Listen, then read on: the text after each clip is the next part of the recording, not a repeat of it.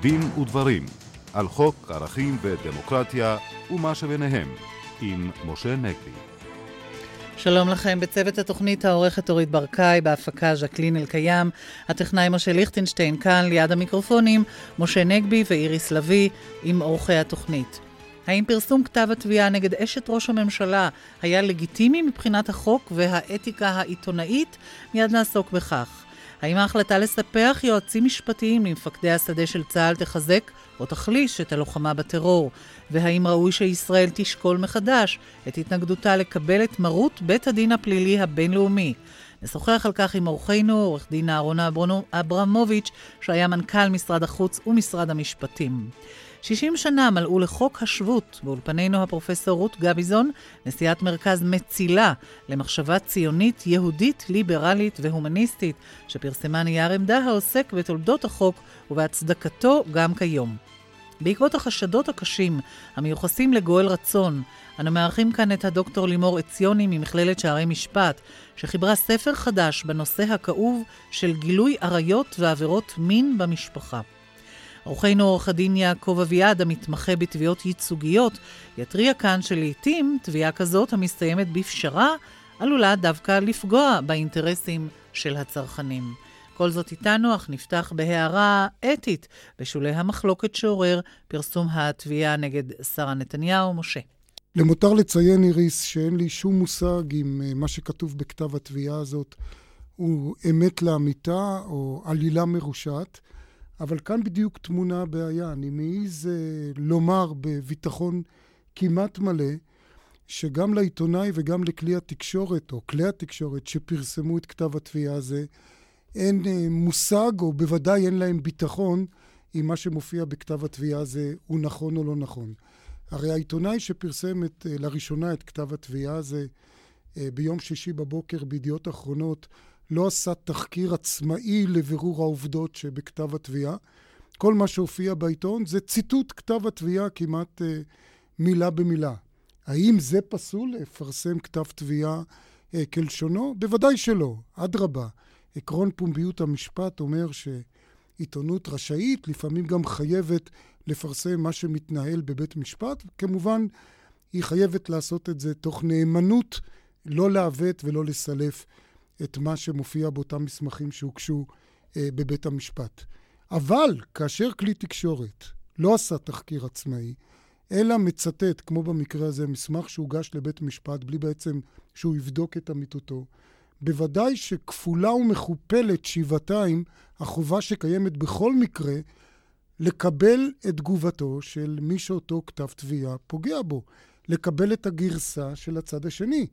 הדבר הזה, אגב, מופיע במפורש בתקנון האתיקה של העיתונות, בסעיף 13.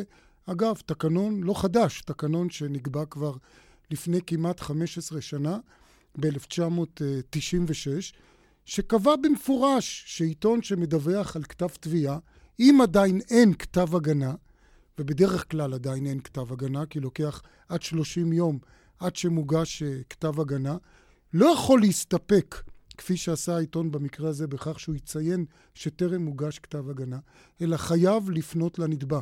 אני אומר, זה מופיע במפורש בתקנון האתיקה, אבל לדעתי המוסר האלמנטרי וההגינות האלמנטרית אה, מחייבת את זה. אגב, תקנון האתיקה אומר, צריך לתת פרסום הוגן של תגובת הנתבע. פה לא רק שלא היה פרסום הוגן, לא היה שום פרסום של uh, תגובת הנתבע. נכון, היום כבר הופיעה התגובה uh, באותו עיתון, אבל הייתי אומר, גם מבחינת ההיקף וגם מבחינת העיתוי, זה בבחינת מעט מדי ומאוחר מדי. אני בכוונה, אה, איריס, מתמקד בהיבט האתי, כי הוא בעיניי חשוב יותר מהחוקי כאן, אבל אני רוצה לומר שבנסיבות מסוימות להתנהגות הלא אתית הזאת בעיניי, עשויות או עלולות להיות גם השלכות חוקיות. משום שכבר הראה שכאשר אה, כלי תקשורת, ואגב, מדובר בערוץ הראשון של הטלוויזיה לפני שנים לא מעטות. פרסם כתב תביעה ולא נתן הזדמנות הוגנת להגיב עליו, בית המשפט ראה בזה לבד עילה לשלול ממנו את החסינות שבדרך כלל יש על ציטוט כתבי תביעה אה, במשפטי דיבה, וחייב את הערוץ הראשון בפיצויים של למעלה ממיליון שקל, למרות שהוא בסך הכל ציטט אה, כתב תביעה. אני לא יודע אם במקרה הזה תוגש תביעת דיבה, אנחנו יודעים שבעבר על דברים דומים שרה נתניהו הגישה תביעת דיבה ואפילו זכתה, אבל אה, כמובן, עוד פעם אני אומר, הצד האתי הוא המכריע. פרופסור רות גביזון, איך את רואה את הנושא אני, הזה? אני רוצה רק להגיד שני משפטים. אנחנו רוצים גם להגיע לדברים האחרים. אה, יש פה עוד בעיה שהיא לא קשורה לאתיקה, אני מצטרפת למה שאתה אמרת בעניין האתיקה, וזה הנושא של הנטייה הקשה במדינת ישראל בזמן האחרון לנהל משפטים בעיתונות. סוביודיציה זה לא איסור מאוד uh, פופולרי, ובצדק, אבל אני חושבת שבכל זאת יש איזשהו היגיון והגינות במבנה של הליך משפטי. אני חושבת שלא יעלה על הדעת שבנושאים כאלה בעצם כל הבירור של מה קורה לא נעשה בבית המשפט, אלא נעשה אה, אה, בעיתונות. תודה לך, עורך דין יעקב אביעד, בעניין הזה. כן, אה, אני מעריך שבסופו של דבר יסתבר שהפרסום הזה, בהיקף המוגזם שניתן לו, עוד, עוד יתברר בסופו של דבר כגול עצמי של, ה, של העיתון שפרסם אותו. כלומר? כלומר שהציבור בסופו של דבר אה, מבין אה, שהיקף הפרסום במקרה הזה היה מגמתי. דוקטור לימור עציוני. אני רוצה רק להדגיש את העובדה שהפגיעה בשמו הטוב של אדם זה אחד הדברים הקשים שאנחנו נחשפים אליהם כל הזמן. אה, ו- וזה דבר שהאיסור, הסוביודיציה, בא להגן עליו כדי לשמור על שמו של אדם, על כבודו של אדם. איפשהו שכחנו את זה בדרך. זה אחד הדברים הקשים מכל הדברים האחרונים שאנחנו שומעים בתקשורת. ועד כאן באמת אה, בנושא הזה, ועכשיו לנושאים הבאים שלנו. הנשיא הקודם של בית המשפט העליון, אהרן ברק, המליץ שישראל תחזור בה מסירובה לקבל את מרות בית הדין הפלילי הבינלאומי. אנחנו רוצים לשאול אותך, עורך דין אהרון אברמוביץ', שהיית מנכ"ל משרד המשפטים ומשרד החוץ, ואתם התלבטתם בסוגיה הזו.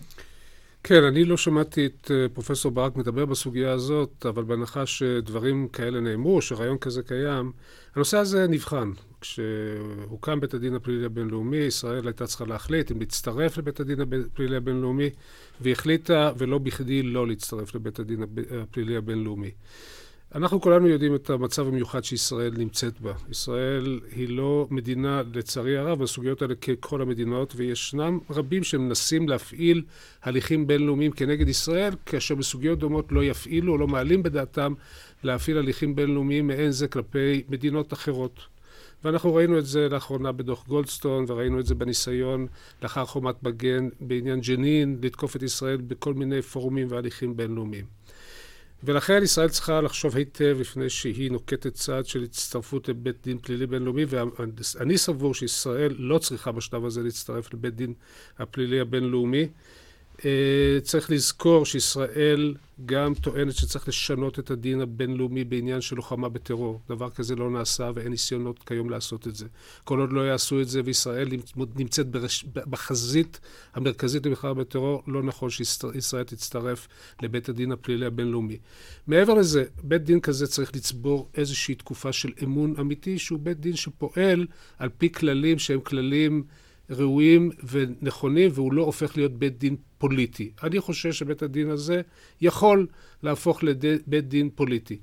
מכל הטעמים האלה, אני חושב שישראל כיום בוודאי לא צריכה להצטרף לבית הדין הפלילי הבינלאומי, ויקחו שנים עד שבית הדין הזה יעצב את דרכי התנהגותו, יוכיח את, את כך שהוא בית דין שפועל בדרך ראויה, ו... לאחר שיתוקנו אולי הכללים הבינלאומיים באשר למלחמה בטרור, ישראל אז תוכל לשקול אם להצטרף לבית דין פלילי בינלאומי. פרופסור רות גביזון, אה, אני אזכיר למאזינים, מי שזקוק לתזכורת, את היית אה, מחברי אה, ועדת וינוגרד שחקרה את התנהגות צה"ל במלחמת לבנון השנייה, וכבר אז עלו כידוע טענות כלפי ההתנהגות של ישראל במישור הבינלאומי. אה, ואתם גם ייחדתם פרק לנושא הזה של דיני המלחמה והמשפט הבינלאומי אה, בדוח החשוב שלכם. אה, אני רוצה לשאול אותך, האם את לא חשה אי נוחות? הרי ישראל בשעתו הייתה זו שהובילה את הדרישה שהפרות של זכויות אדם לא יהיו עניין פרטי של מדינות, אלא שהקהילייה הבינלאומית תטפל בהם. והנה אנחנו, שהובלנו את זה בשעתו, נמצאים בין אותן מדינות בודדות שלא רוצות לתת יד לסמכות הזאת. א', זה לא כל כך בודדות.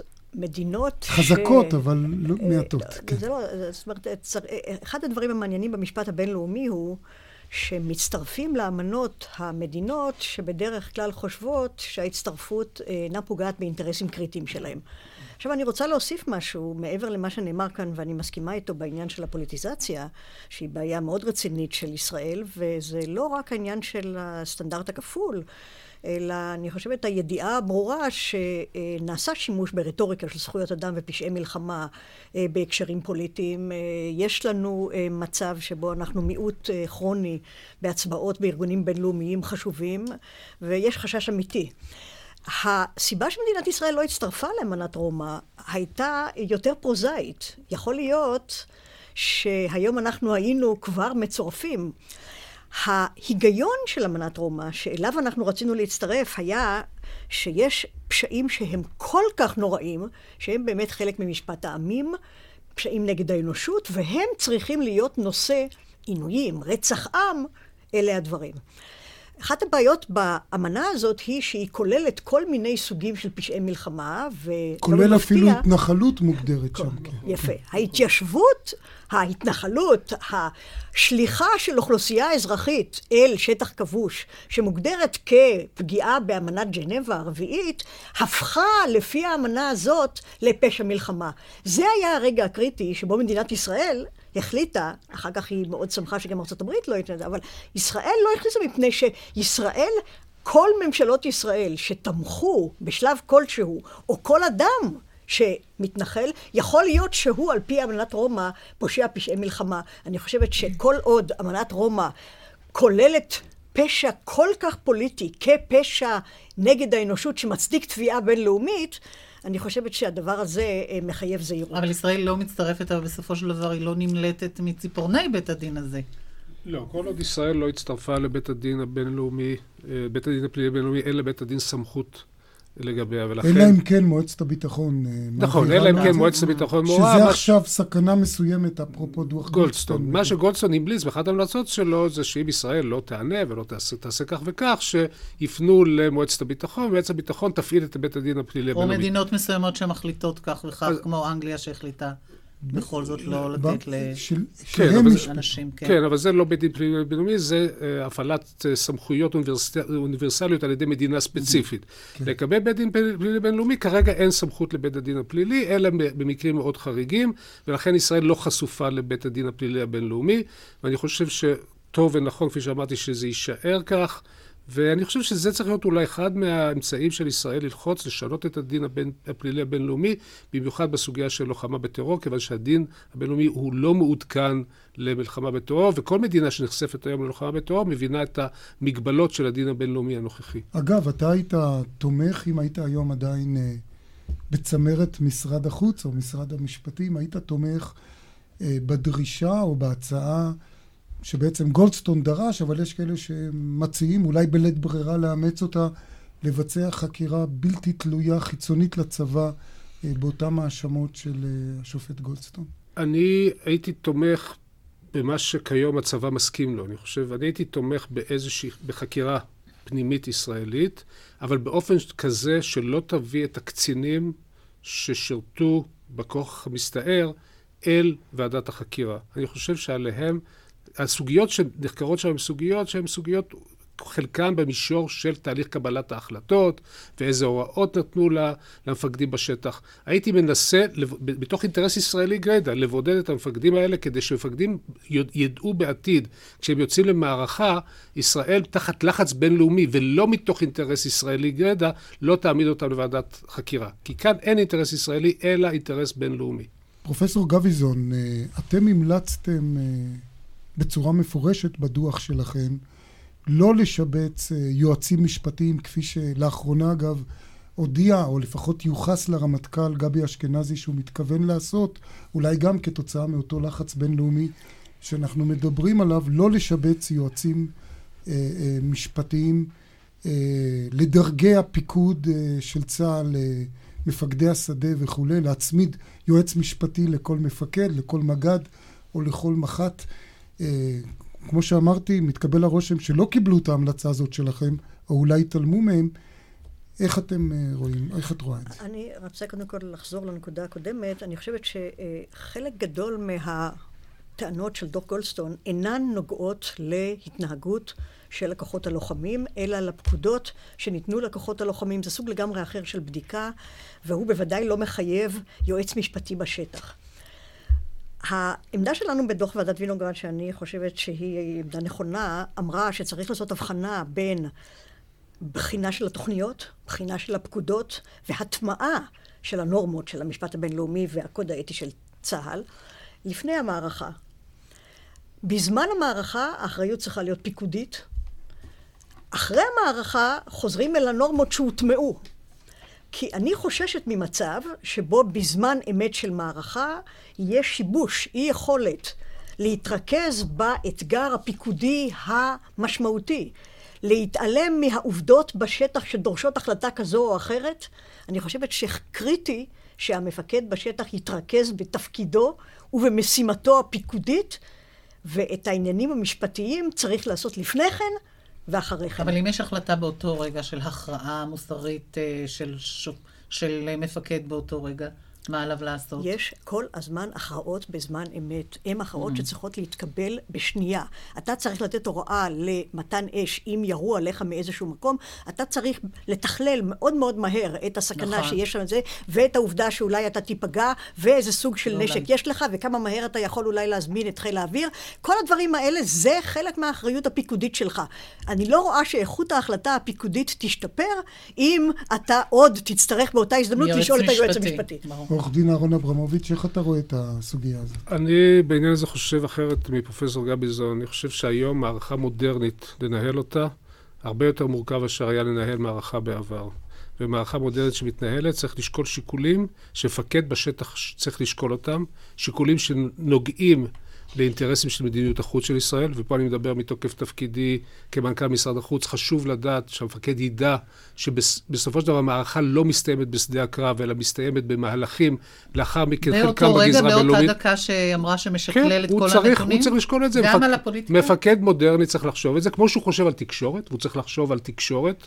ואיך ייראו דברים בעין התקשורת, והשאלה אם יהיה תקשורת ליד המפקד שנלחם בש... בשטח, או שרואים אותו בתקשורת, הוא צריך לשקול את זה. המפקד. ב... המפקד צריך לשקול. יש... יש לו... ב... כן, אבל בסופו של דבר המפקד צריך להחליט בעניין הזה, כמו בשאלות שקשורות לשאלות משפטיות, האם השימוש בכוח הוא... כמו שיש לו לידו קצין מודיעין שמייעץ. נכון, כמו שיש לו קצין מודיעין, או קצין ארטילריה, או, או קצין אחר, או קצין תקשורת, יכול להיות, יכול להיות לו גם יועץ משפטי שמייעץ לו. אני חושש... בין היתר גם יכול להיות תגובת נגד הפוכה. מפקדים בשטח, בגלל האווירה שנוצרת, בגלל החשש מוועדות חקירה, לפעמים יכול להיות שבגלל שאין להם מי שייתן להם עצה שהדברים יכולים לעשות, יימנעו מל... מלבצע פעולות שהן פעולות ראויות בשטח. ומה עם הלהפך? ו- ולכן, ולכן אני חושב שנכון שגם שיקולים של שיקולי תקשורת וגם שיקולים שהם שיקולים אה, מדיניים וגם שיקולים שהם באים מהמישור המשפטי צריכים להיות בידי המפקד. עכשיו, לא מדובר פה על מ"פ בשטח, מנסים לגחך את העניין הזה ולהגיד שלמ"כ בשטח, או למ"פ לא, בשטח, יועץ משפטי. מדובר מדרגת מח"ט. מדובר מדרגת מח"ט, ומח"ט הוא שהוא מח"ט ראוי ומנוסה בשדה הקרב, יוכל לשקול גם את הדברים האלה וגם דברים אחרים, ולא כל ההחלטות צריך להחליט אותן בשדה הקרב בתוך חמש שניות. יש החלטות שאפשר להחליט אותן בפרק זמן יותר, יותר אה, ראוי. ולכן דווקא הדברים שזה... האלה, הבעייתיים, הם כן במהירות. לא תמיד. ירו מתוך לא בית, תמיד, האם אתה לא מגיב? תמיד, לא תמיד. ירו, יש שם ילדים, יש שם אנשים. להפיל פצצה או לא להפיל. אם, אם מדובר, אם מדובר על זה שבתוך הבור של הפיקוד, או בתוך החפ"ק של האוגדה, אה, יהיה ייעוץ משפטי, אז זה בסדר. אבל אני, אני חושבת שאולי אין מחלוקת בינינו כל כך גדולה. יכול להיות. מה שמרתיע אותי הוא, אני חושבת שהוא גם מקומם, אני יודעת שאולי מפקדים ירצו את ההגנה הזאת מפני שהם ירצו להיות מסוגלים לנסוע לאנגליה. אבל פה שני דברים רעים קורים. א', האחריות הפיקודית בתנאי לוחמה בשדה, שם לפי דעתי לא צריך להיות יועץ משפטי, אולי מאחור צריך להיות יועץ משפטי, אבל יש לך פה גם בעיה מבחינת, מבחינתנו כמשפטנים. כי משפטן שהיה בשדה ונתן אישור, הוא אחר כך לא יכול לבדוק את זה. באופן אובייקטיבי לבדוק את זה. הוא לא יכול לייעץ על זה, הוא לא יכול להגיד שזה היה בסדר, ואז גם המשפטנים נהיים כולם חלק מהאישום שהם היו בעצם, ביצעו את פשעי המלחמה, התירו את פשעי המלחמה, תיארו את השרץ. אני לא חושבת שעל הדרך הזאת תהיה תפארתנו. אה, עורך דין יעקב אביעד? כן, לדעתי אה, שרשרת הפיקוד בצבא צריכה להיות אה, פשוטה, ברורה, יעילה ומהירה. לא ייתכן לשלב בדרגי שדה יועצים משפטיים שייתנו ייעוץ כזה או ייעוץ אחר, בכל הכבוד. במידה וצריך תוך כדי לחימה להשתלט על מבנה כזה או אחר, זה פשוט לא מעשי לשלב יועצים משפטיים. אה, אני לא רואה פסול אה, אה, להעניק השכלה משפטית רלוונטית לקצינים מדרגה מסוימת ומעלה. אבל בוודאי שלא לערב יועצים בתפקידי לחימה. טוב, זה בעצם מה שפרופסור גביזון וחבריה בוועדת וינוגרד המליצו, שמראש תהיה הכשרה משפטית למפקדים, זה בוודאי טוב. פרופסור גביזון, הזכרנו קודם ככה, בדרך אגב, הזכיר עורך דין אברמוביץ' את חומת מגן. אנחנו זוכרים שגם אז צה"ל עמד תחת מתקפה והאשמות, ואחד התוצאות של זה היה אותו סרט של מוחמד בכרי, ג'נין ג'נין, ואנחנו שמענו בשבועות האחרונים שהיועץ המשפטי החליט להצטרף ללוחמים שתבעו תביעת דיבה את מוחמד בכרי. איך את רואה את המהלך הזה של היועץ המשפטי? אני, אני, אני בעד המהלך הזה, אני חושבת שהוא מהלך נכון. אני חושבת שהוא אומר שאנחנו לא ממשיכים להפריט את עצמנו לדעת, ואנחנו לא רואים את החיילים שלוחמים בשמנו כאנשים פרטיים שעומדים ומתמודדים אה, ונלחמים על כבודם. הבעיה היא לא כבודם של החיילים, הבעיה היא כבודה של מדינת ישראל. ושל צה"ל. והאשמות, האשמות חמורות שהוטחו על טבח שבוצע, ואני חושבת שהסרט אה, תומך בטענות האלה, ואני חושבת שהלוחמים אה, טוענים, ובית המשפט המחוזי קבע שההאשמות האלה אינן נכונות. אני חושבת שיש אינטרס עליון למדינת ישראל אה, להשמיע את קולה בעניין הזה. להצטרף ללוחמים. עורך דין אברמוביץ'. כן, אני רוצה להצטרף למה שאמרה פרופסור גביזון בעניין הזה. ההתנהלות שהייתה לאורך הסרט הזה, והסרט עצמו היה סרט מקומם, ואני חושב שבאינטרס הישראלי, באינטרס של מדינת ישראל, לעשות כל מאמץ כדי שהעניין הזה יובא, ולכן היועץ המשפ... להכרעה משפטית, ולכן טוב שהיועץ המשפטי לממשלה עשה כשהחליט להצטרף להליכים האלה. נסתפק בדברים האלה, בנושאים האלה. אנחנו יוצאים להפסקת פרסומת, עדכון חדשות, ונחזור כאן בדין ודברים, רשת ב' של כל ישראל. אנחנו כאן בדין ודברים, רשת ב' של כל ישראל. 60 שנה לחוק השבות, היסטוריה, אידיאולוגיה, הצדקה. זו כותרת נייר העמדה שכתב פרופסור רות גביזון, נשיאת מרכז מצילה למחשבה ציונית, יהודית, ליברלית והומניסטית. אלה ראשי התיבות, למי שלא הבין. אה, אולי קצת קודם כל באמת על החשיבות של החוק הזה היום, 60 שנה אחרי. אחת מהטענות שלי היא שהחוק הזה, אה, חשיבותו העיקרית היא סימבולית, מפני שמדיניות ההגירה של מדינת ישראל לגבי יהודים היא לא אה, מוכתבת על ידי החוק הזה. החשיבות של החוק הגדולה היא שהוא כולל את ההצהרה הדרמטית והבסיסית שכל יהודי זכאי לעלות ארצה. משהו שמנוגד לחלוטין, אחד מסימני העצמאות, מנוגד לחלוטין למצב שהיה קיים כאשר ממשלת המנדט בעצם מנעה עלייה חופשית. והרעיון הזה, שאחד מטעמי הקיום של מדינת ישראל הוא להבטיח את העיקרון שכל יהודי זכאי לעלות ארצה, הוא אחת מההצדקות הגדולות ביותר להקמת המדינה, למפעל הציוני, ואני חושבת להמשך קיומה של המדינה כמדינה יהודית. אבל אם עדיין זה נחוץ, יש איזו מין תחושה שהיום... אה... כל מי שרצה כבר עלה, הציונות כאילו כבר התגשמה במובן הזה. אולי יש יהודים שלא רוצים לעלות, אבל חוק השבות לא ישכנע אותם. אז מדוע את, את צריכה רק לממד הסימבולי? זאת טענה מאוד מעניינת, ויש אכן חושבים שמתאים למדינת ישראל וחשוב למדינת ישראל להכריז שחוק השבות יהיה זמני. ואני חושבת שהדבר הזה לא נכון, מפני שיכול להיות שהאנשים המבוגרים שכבר הייתה להם הזדמנות להתלבט בשאלה איפה הם רוצים לחיות, עשו את ההחלטה שלהם ולכן זה כבר לא משנה. אבל כל הזמן נולדים בעולם יהודים. והיהודים האלה יכולים לחשוב שהחיים שלהם בתפוצה אינם חיים טובים, כי הם אינם מאפשרים להם להיות יהודים בביתם וגם בצאתם. והם יכולים לרצות לבוא לחיות במדינה היחידה בעולם שבה יש רוב יהודי ותרבות יהודית ציבורית, וזו מדינת ישראל. אבל את בעצמך אומרת, פרופסור גביזון, שבשביל זה הם לא צריכים את החוק. מן הסתם הם יוכלו לבוא ולהתאזרח כאן, ואני מניח שמדינת ישראל אה, לא תסרב לאזרח אותם במדינת ישראל. נכון. אז לכן השאלה היא שאלה סמלית. השאלה היא, בעצם. האם מדינת ישראל צריכה לבטל את חוק השבות?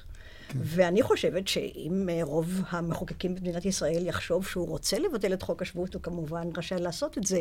הוא, חוק השבות איננו חוק משוריין, למרות שכאשר הוא נחקק היה מי שהציע שהוא ישוריין לעולם ועד, כמו כמה מהסעיפים של החוק היסוד הגרמני. אז הוא לא משוריין. אז אפשר לבטל אותו בשלושה נגד שניים. אבל, אה, אבל השאלה אם מדינת ישראל רוצה לבטל אותו, ואני חושבת שהיא לא חייבת לבטל אותו. ואני חושבת שלא נכון לבטל אותו, אם כי יכול להיות שבמדיניות ההגירה והעלייה על פי חוק השבות, צריך לקחת בחשבון ששיקולים שאמורים להגביל עלייה יהודית אה, יוכלו לחול באיזשהו שלב. אז אני פה באמת רוצה לשאול אותך, אז כבר הבנו שהמסקנה של נייר העמדה שלך זה שהחוק צריך להישאר בתוקפו, אבל יחד עם זאת את מציעה שינויים שלא כולם אגב דורשים שינוי בחוק, אבל שינויים, שינויי מדיניות. קודם כל בנושא הזה, האם זה בעינייך תקין שהיום בעצם מי שמחזיק את המפתח למי זכאי לעלות לחוק השבות או לא, זה במידה רבה רבנים, אנשי דת.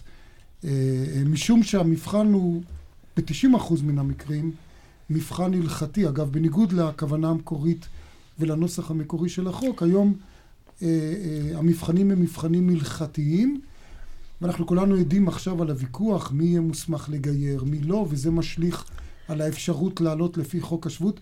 אם דיברנו על הגשמת הציונות, אנחנו יודעים שאין דבר שיותר סותר את משנת הרצל מאשר המצב הזה. אז איך את רואה את העניין הזה? קרה בחוק השבות שיבוש מאוד חמור, שהייתה תוצאה של פסיקות, אני חושבת, אה, קצרות ראות. של בית המשפט ותגובה אה, לא נכונה של המחוקק.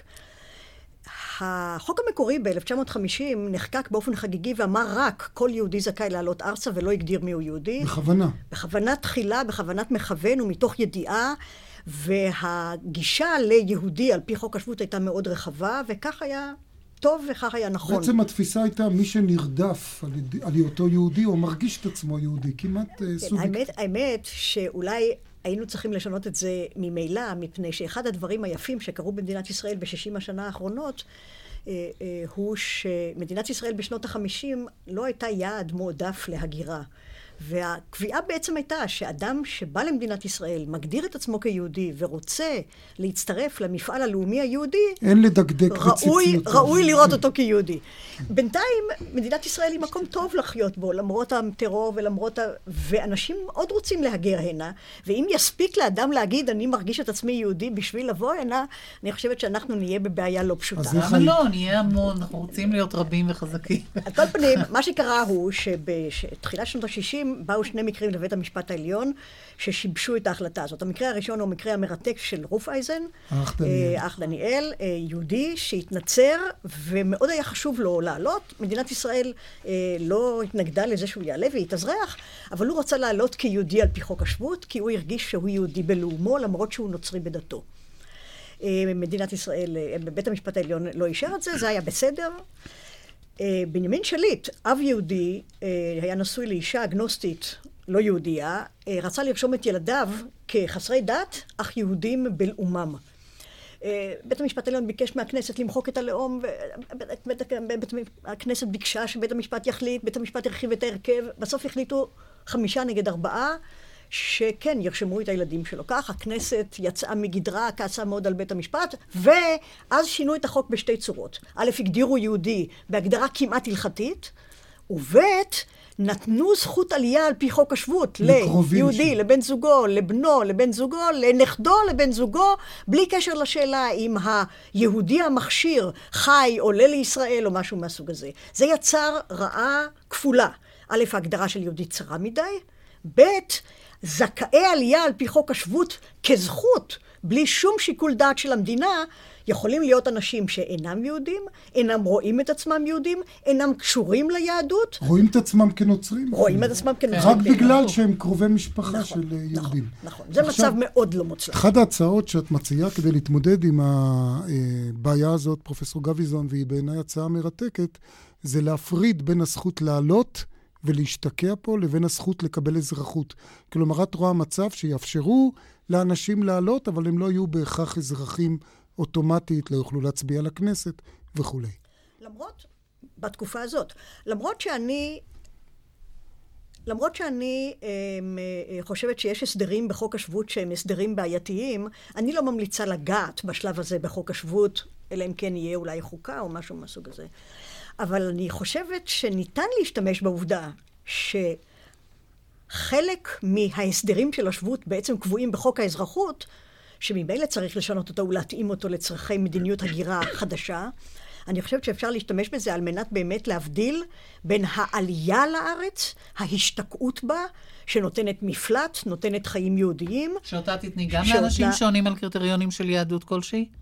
כן, כן, כן. אני, אני אבל רוצה... לא תתני את זה לפליטים או לעובדים זרים לא, לא, או לאנשים כאלה. פליטים זה, זה משהו אחר. לא, לתת לחיות בלי להיות אזרח. לא, לא, לא. אני, אני, אני מדברת עכשיו רק על יהודים או על אנשים שזכאים לעלות על פי חוק השבות. אני הייתי רוצה שאנחנו נעשה... היום הם, אדם שעולה מקבל אזרחות מרגע עלייתו. אני רוצה ליצור לכנסת. מצב... כן, כן למרות שהוא לא מכיר את המפלגות. גם אם הוא עוזב את הארץ ויותר לא חוזר לכאן. אני רוצה ליצור מצב שגם עולה, מבחינת ההתאזרחות, יהיה כמו כל מהגר. זאת אומרת, הוא יבוא, יקבל תושבות, קבע, mm-hmm. לא, לא נוציא אותו מכאן, נקלוט אותו בשמחה, ברצון, אבל ההתאזרחות שלו תהיה א', אחרי תקופה מסוימת, וב', אחרי שהוא ימלא תנאים מסוימים. כמו שפה, השתלבות, לימוד, זיקה, שבועת נאמנות למדינה. כל הדברים האלה. כל הדברים בארץ. שאנחנו דורשים מאדם שבא הנה כבגיר, שאינו אזרח ישראל, ורוצה לקבל את אזרחותה. תודה רבה על הדברים המרתקים האלה. כל זאת אה, בנייר העמדה שלך, 60 שנה לחוק השבות, היסטוריה, אידיאולוגיה, הצדקה. תודה רבה לך, פרופ' רות גביזון. ועכשיו אה, לפרשה שעושה הרבה אה, כותרות ומקוממת מאוד, פרשת גואל רצון. הוא נחשד בין היתר בגילוי עריות עם קטינות. ואנחנו רוצים לפנות אלייך, דוקטור לימור עציוני, ממכללת שערי משפט. פרסמת ספר מקיף על גילוי עריות, על הדבר המכאיב הזה. ומסתבר שמשפטית לא קל להתמודד עם זה. טוב, זאת עבירה באמת מאוד uh, קשה. יש בה אלמנטים uh, מיוחדים שמאפיינים את העבירה הזאת ולא מאפיינים עבירה, עבירות מין אחרות. אחד הדברים הבולטים בעבירות של גילוי עריות, ואפשר לראות את זה גם במקרה של גואל רצון, זה החיבור של המרות והתלות וקשר השתיקה שמחזק שם את, את כל אה, הכת הזאת, כמו שאנחנו מכנים אותה.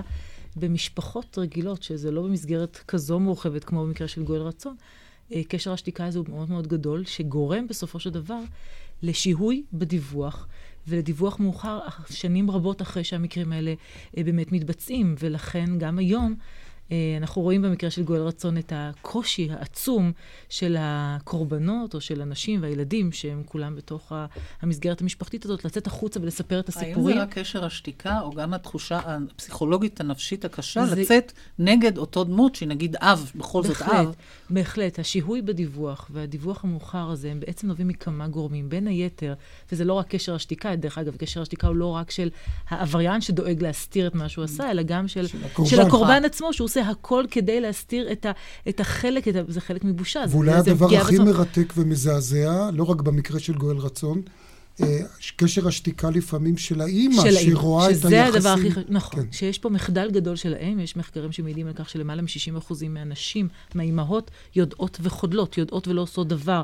אפילו הקורבנות באים והם מבקשים עזרה מהאם והיא לא עושה שום דבר. אז קשר השתיקה זה דבר אחד, אבל זה לא הדבר היחיד שגורם לדברים אה, להשתהות כל כך הרבה שנים. הנזק הוא גדול מאוד.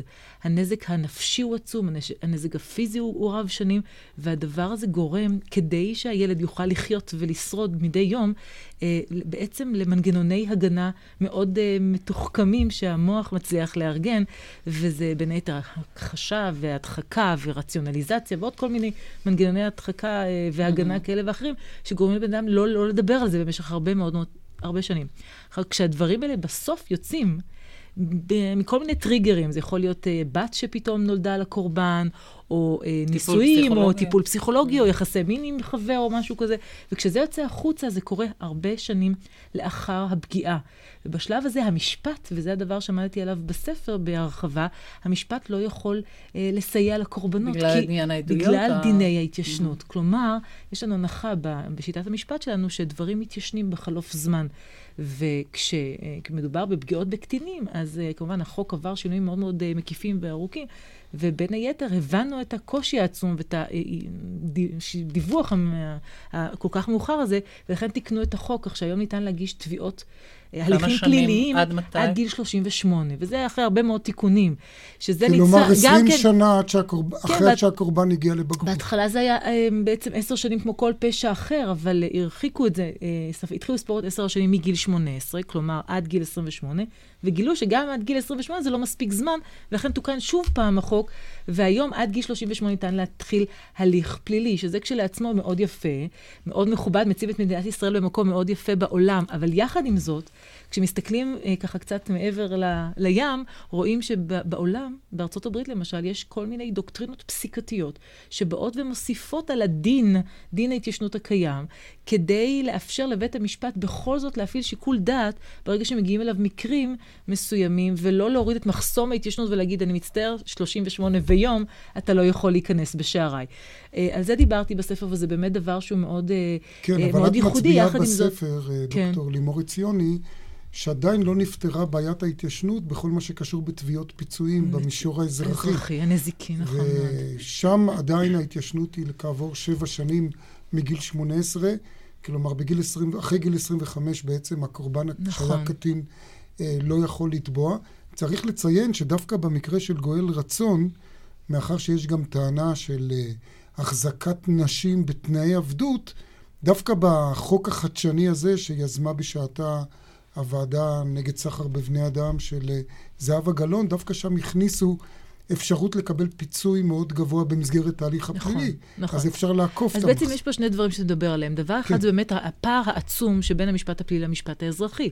לכאורה הבנו שיש לנו עבירה, יש לנו תופעה, תופעה של גילוי עריות, עם אלמנטים מאוד מיוחדים, שזה מתאים גם לסעד פלילי וגם לסעד אזרחי, ובכל זאת יש פער עצום, כי טיפלנו בסעד mm. הפלילי במובן מסוים, אמנם לא במובן האופטימלי והראוי ביותר, אבל בצד האזרחי לא נגענו. אז אנחנו מדברים על איזשהו פער עצום של שנים. אולי נזכיר שהפיצויים הדין... פה הם מאוד חשובים, הצד האזרחי, משום שבדרך כלל אה, בחורה שעברה... נכון. אה, גילוי עריות זקוקה לטיפולים פסיכולוגיים, כלומר הנזק... נכון. ה... אז פה, כן. כשאנחנו מגיעים לדין הפלילי ורוצים בכל זאת לתת איזשהו אה, סעד לקורבן, אנחנו מדברים על 228 אלף שקלים, שזה הסכום, היום סכום הפיצוי לקורבן שניתן במסגרת אה, מדיניות ענישה ב- בישראל, המקסימום, זאת התקרה, כן? אנחנו לא רואים עדיין שהגענו בתיקים לסכום, לסכום הזה, בוודאי, אבל זה עדיין, זה סכום יפה ומכובד, וזה עבר תיקון בשנים האחרונות. אבל במשפט האזרחי, ואנחנו רואים שהנזקים כל כך גדולים, במשפט האזרחי, בעיקר בגילוי עריות, הציפייה היא לסכום הרבה יותר גבוה. וזה המקום של המשפט האזרחי. עכשיו, בדיני נזיקין יש עוד כל מיני כללים שהם מוסיפים על הדין, דין ההתיישנות הכללי. ומתי זה עוון? את מדברת גם על מצב שגילוי עריות זה עוון אנחנו מדברים על פשע, על פשע, על פשעים. אנחנו mm-hmm. מדברים על פשעים ששם מדובר על, על אה, באמת אה, עבירות אה, חמורות יותר, מן הסתם, כן. שהעונש בצידן הוא מעל שלוש שנות מאסר. עכשיו, הפיצוי כשלעצמו באמת הוא, הוא סוגיה מעניינת, כי אנחנו רואים שיש נטייה עכשיו לבית המשפט בכלל לפסוק פיצויים גבוהים יותר גם בהליך הפלילי. אבל אה, אה, לא רואים לא את מספיק. החיבור לאזרח, למשפט האזרחי בגלל בעיית ההתיישנות המאוד קשה. וזה דבר שלוקחים אותו בחשבון. אני מניחה שגם פרופסור גביזון יש מה להוסיף בסוגיה כן, הזאת. אה, אולי, אבל... אולי פרופסור גביזון ילך גם צעד נוסף מעבר לדברים שאמרה דוקטור עציוני. אני דווקא רוצה להתייחס לא לעניין של עבירות המין, שברור שהן חמורות במידה שהן התרחשו פה, החשדות היותר חמורים, אבל בעצם גם טוענים כלפי... אה, אה, גואל ציון, שהוא החזיק רצון, את רצון. אותן, אה, גואל רצון, סליחה, שהוא החזיק את אותן נשים בתנאי עבדות, שיעבוד, במסגרת, בוא נגיד, בלשון המעטה לא קונבנציונלית, עם הרמון וכולי. ואני רוצה לשאול אותך, עד כמה החוק באמת יכול להיות פטרנליסטי במובן הזה, נשים אומרות, אנחנו אוהבות אותו וכולי, ולבוא ולהגיד להן, אתן לא תחיו עם אותו גבר, כי לא, לא נראה לנו המסגרת הזאת של הרבה נשים לגבר אחד. כן, החקירה הזאת היא עדיין בתחילתה, ואני חושבת שהיא באמת מעוררת סוגיות uh, מרתקות. Uh, הבעיות ששמענו עליהן של uh, שיהוי וגילוי עריות של קטינות, קטינים, uh, שמתפתחים יותר מאוחר, היא בעיה מאוד מאוד גדולה. והיא כמובן קיימת בסיטואציות של משפחות רגילות, גרעיניות לחלוטין. לא צריך שיהיה הרמון או משהו כן, כזה לא. לצורך הזה. אני, אני רוצה שפה אנחנו ניזהר, מפני שאין ספק שמה שיש לנו כאן הוא הרחבה מאוד גדולה של בעיה שיש גם בסיטואציות ההן, של משפחה רגילה, גרעינית, והוא שהבירור של הדבר הזה בדרך כלל שובר את המשפחה. עכשיו, כשאדם מבוגר, אז לשבור את המשפחה זה דבר שיכול להיות מתקן, כי יש פחות תלות. פה אנחנו מדברים על הרבה מאוד נשים שחלקן כנראה מאוד תלויות, הרבה מאוד ילדים בכל מיני גילאים שכולם מאוד תלויים. ואני חושבת שמדינת ישראל צריכה לקחת בחשבון שכשהיא נכנסת לסיטואציה אנושית כל כך מורכבת, היא צריכה לקחת בחשבון לא רק לטפל ולמנוע עבירות, אלא היא צריכה לקחת בחשבון לא לשבור את המסגרת שמאפשרת את החיים לכל האנשים האלה, ולאפשר שיקום של כל ה... הנשים והילדים האלה בצורה שתאפשר להם להמשיך להתקיים. כן, ונדמה לי שזה כבר נלקח בחשבון. אנחנו חייבים להפסיק עם הנושאים האלה, אנחנו כמובן נטפל בזה גם בהמשך. ועכשיו תביעות ייצוגיות נחשבות בדרך כלל למכשיר חשוב להגנה על הצרכן, אבל עורך דין יעקב אביעד, אתה רוצה להתריע שפשרות בהן עלולות דווקא להיות לנו לרועץ. כן, אה, במסגרת אה, הסכם פשרה ראוי בתביעה ייצוגית אה, צריך לקחת בחשבון אה, אינטרסים שונים, לעיתים מנוגדים, כמו האינטרס של התובע הייצוגי, האינטרס של אה, בא כוחו, האינטרס של הקבוצה המיוצגת, כמובן האינטרס של הנתבע, ולפעמים גם אינטרסים ציבוריים כלליים. לאחרונה אנחנו נתקלים מדי פעם בהסכמי פשרה שלא לוקחים בחשבון את האיזון הראוי בין האינטרסים השונים. יכול לתת לנו דוגמה? ככה של אה, מקרה אה, שמותר לדבר עליו? אני אתן אה, דוגמאות, אולי בלי להיכנס לשמות ספציפיים, okay. אוקיי. אבל נקרא להסכמים האלה פשרות קופונים בשם קוד. כאשר במסגרת איזושהי תביעה ייצוגית, כנגד איזשהו גוף צרכני, שמכר נניח מוצר פגום, או כנגד אה, מקום ציבורי שלא מנע עישון אה, במקום ציבורי, אנחנו רואים לפעמים שבמסגרת הסכם הפשרה, אה, מה שקורה זה שהם מחזירים את הציבור אל אותו גורם שעשה את העוולה. אה, מעין אה, מבצע פרסום בחינם לנתבע. אומרים בעצם לציבור, הפיצוי שלך יהיה בכך שאתה תבוא שוב לאותו מקום ותקבל הנחה של עשרה אחוז בארוחה, וזה כאילו יהיה הפיצוי שלך. נכון, ולפעמים... ואתה אומר שבעצם הפיצוי הזה זה פרס לגוף שעשה את הפיצוי הזה הוא פרס, והוא לפעמים נראה כאילו שהנתבע הזמין את התביעה ואת הפשרה, כי לא רק שהוא לא הפסיד ממנה, ואלה מקרים שהיו, בלי שמות, אבל אלה מקרים שהיו. אלה מקרים שהיו, וקורים אה, לצערי אה, מדי פעם.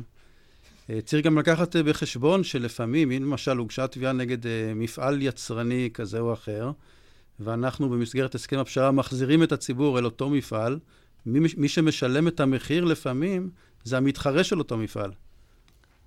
וכאשר הושגה פשרה אה, כלשהי, אה, בעצם אי אפשר כבר לתבוע שוב, נכון?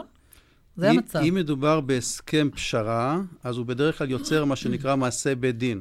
זאת אומרת שאף אחד מחברי הקבוצה המיוצגת לא יוכל לבוא ולהגיש תביעה חדשה. אם אני אהיה פחות עדין ממך, עורך דין אביעד, אה, כלפי הקולגות שלך, אתה בעצם רומז לנו שיש סכנה שלפעמים גם התממשה, שבאי כוח של אותו תובע שהתיימר לתבוע בשם ציבור גדול, בעצם מוכרים את אותו ציבור לטובת האינטרס של אותו תובע, ואולי גם לטובת שכר הטרחה שלהם. זה, זה, בוא נגיד, זה, זה קורה. זה קורה, זה לא צריך לקרות, אבל זה קורה.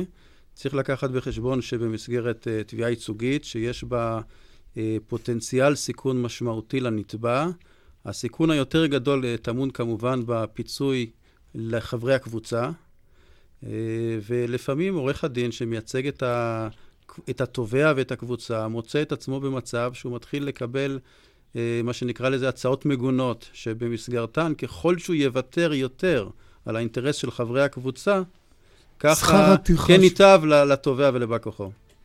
אנחנו נסתפק בדברים האלה ונסיים. תודה רבה לכולכם. תודה רבה לפרופסור רות גביזון, לדוקטור לימור עציוני, לעורכי הדין אהרון אברמוביץ' ויעקב אביעד. עורכת התוכנית אורית ברקאי, המפיקה ז'קלין אלקיים, הטכנאי משה ליכטנשטיין, באולפן היינו משה נגבי ואיריס לביא.